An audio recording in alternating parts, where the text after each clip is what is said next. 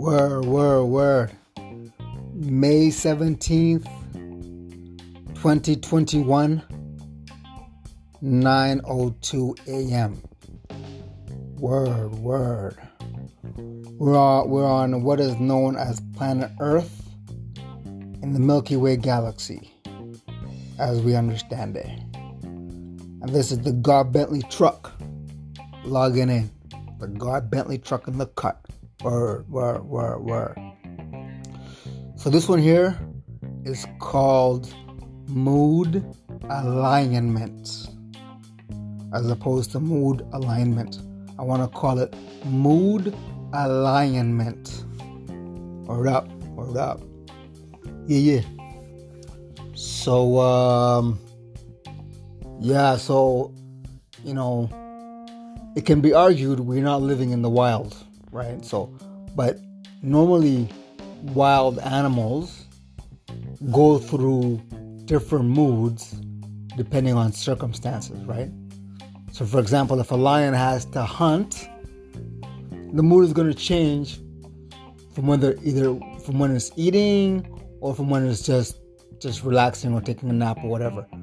So there's different moods from hunting to eating and different different and you can imagine the spectrum of moods that are happening with the lion. So we can't say because the lion is attacking and trying to get some food that needs to calm down, or um, unless it's even fleeing, right? Let's say it's fleeing and running away from whatever.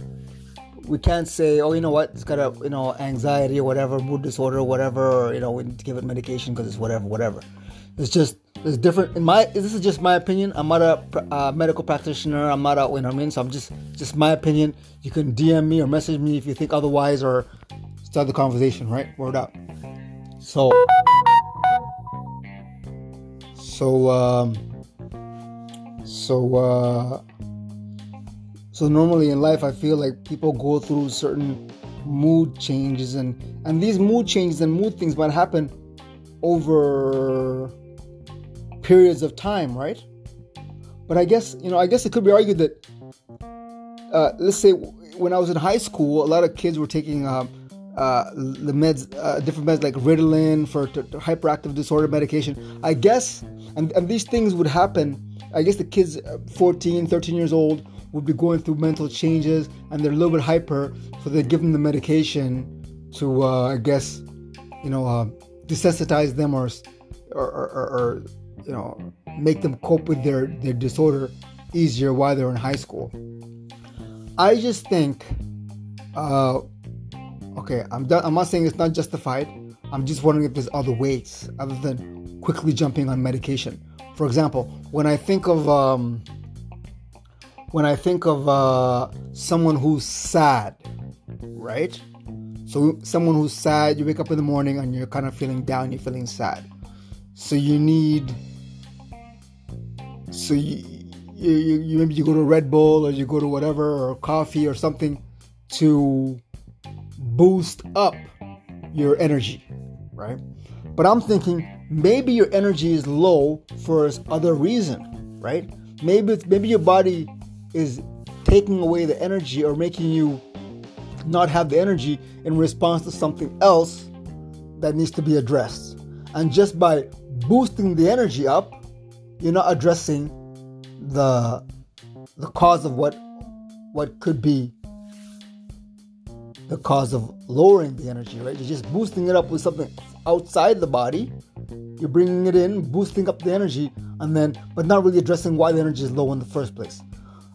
I'm saying if we address why the energy is low in the first place and try to find out why it's low, what other possible reasons why it could be low, and there's nothing there why it could be low, nothing that's uh, a problem or a medical that could be a medical problem, then maybe I could see us using Red Bulls or coffees or whatever extra sugar in our body to boost it, right? But at the end of the day, I think the body is designed well enough that if it doesn't have enough energy, there is something else going on rather than you putting in something into your body to make you feel like you need a, a boost, right?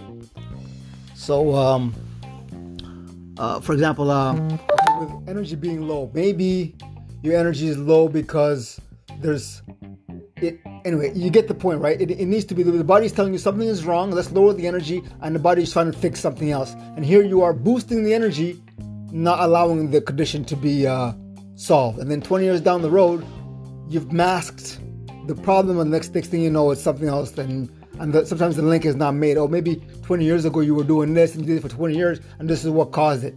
So I just think rather than quickly jumping to foreign substances to just because of how we feel about something, think about why we feel that way first, address that, and then if it can't be done naturally, then we can go to uh, you know surgical or medical or whatever uh, needs, right?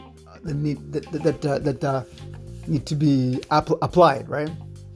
So that's what I'm just calling mood mood alignment, right? Like some moods are just natural ways of what the body. It can't all be good. It can't all be happy. You're sad because something needs to be something needs to be um, you know done. Let's say you're sad because you have no money, right? So a quick boost, go rob a bank, right? That's a quick boost, right? That, that will solve the problem.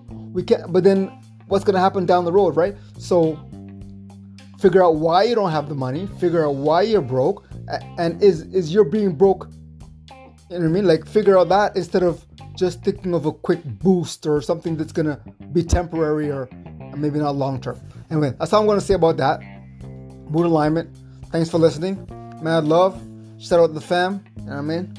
Uplands we up. South side. All day, baby. 100. Love. On God. Beyond. Juck.